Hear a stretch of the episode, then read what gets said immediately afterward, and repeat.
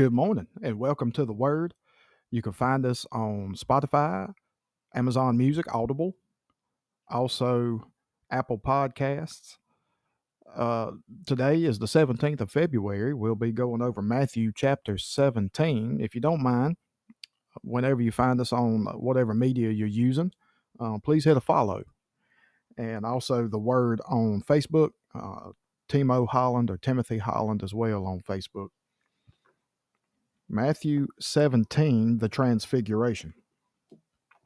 And after six days, Jesus took him, Peter, with him, Peter and James and John his brother, and led them up a high mountain by themselves. And he was transfigured before them, and his face shone like the sun, and his clothes became white as light. And behold, there appeared to them Moses and Elijah talking with him. And Peter said to Jesus, Lord, it is good that we are here. If you wish, I will make three tents here one for you, and one for Moses, and one for Elijah. He was still speaking when, behold, a bright light cloud overshadowed them, and a voice from the cloud said, This is my beloved Son, with whom I am well pleased. Listen to him. When the disciples heard this, they fell on their faces and were terrified. But Jesus came and touched them, saying, Arise and have no fear. And when they lifted up their eyes, they saw no one but Jesus only. And as they were coming down the mountain, Jesus commanded them, Tell no one the vision until the Son of Man is raised from the dead. And the disciples asked him, Then why do the scribes say that first Elijah must come? And he answered, Elijah does come, and he will restore all things. But I tell you that Elijah has already come, and they did not recognize him, but did to him whatever they pleased. So also the Son of Man will certainly suffer at their hands. Then the disciples understood that he was speaking to them of John the Baptist. And when they came to the crowd, a man came up to him and kneeling before him said, Lord, have mercy on my son, for he has seizures and he suffers terribly. For often he falls into the fire and often into the water.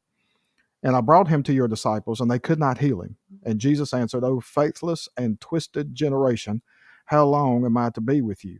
How long am I to bear with you? Bring him here to me. And Jesus rebuked the demon, and it came out of him, and the boy was healed instantly. Then the disciples came to Jesus privately and said, Why could we not cast it out? He said to them, Because of your little faith. For truly I say to you, if you have faith like a grain of a mustard seed, you will say to this mountain, Move from here to there, and it will move, and nothing will be impossible for you. As they were gathering in Galilee, Jesus said to them, The Son of Man is about to be delivered into the hands of men, and they will kill him, and he will be raised on the third day. And they were greatly distressed. When they came to Capernaum, the collectors of the two drachma tax went up to Peter and said, Does your teacher not pay the tax? He said, Yes. And when he came into the house, Jesus spoke to him first, saying, What do you think, Simon? From whom do kings of the earth take toll or tax? From their sons or from others? And when he said, From others, Jesus said to him, Then the sons are free. However, not to give offense to them, go to the sea and cast a hook and take the first fish that comes up. And when you open its mouth, you will find a shekel. Take that and give it to them for me and for yourself. We see a little bit of the compassion of Christ here. But the transfiguration is significant.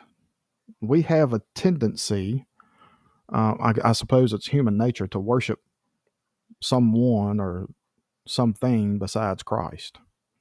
Now, this may be religious.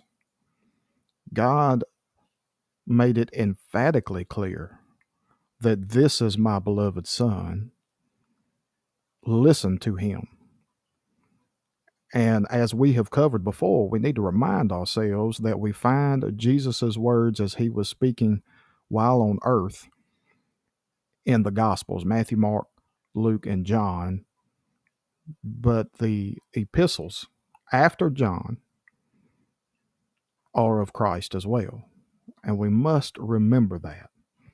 There are wonderful instructions there is wonderful teaching that Jesus wants us to have, that Jesus wants us to learn the entirety of the New Testament, not just the Gospels. So, number one, we are to worship Christ. We are to worship God. And that is all that we are to worship. No other person, no other thing. Only God, only Christ.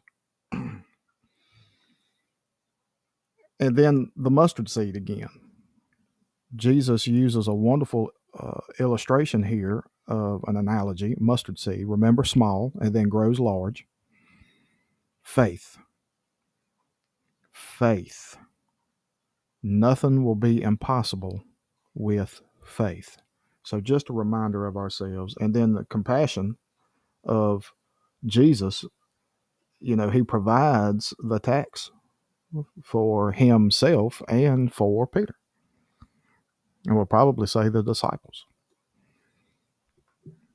So he's taking care of folks.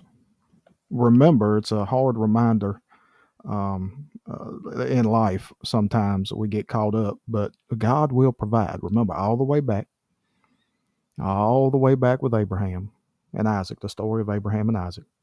God will provide. Number one, worship God and worship Christ only. Number two, God will provide.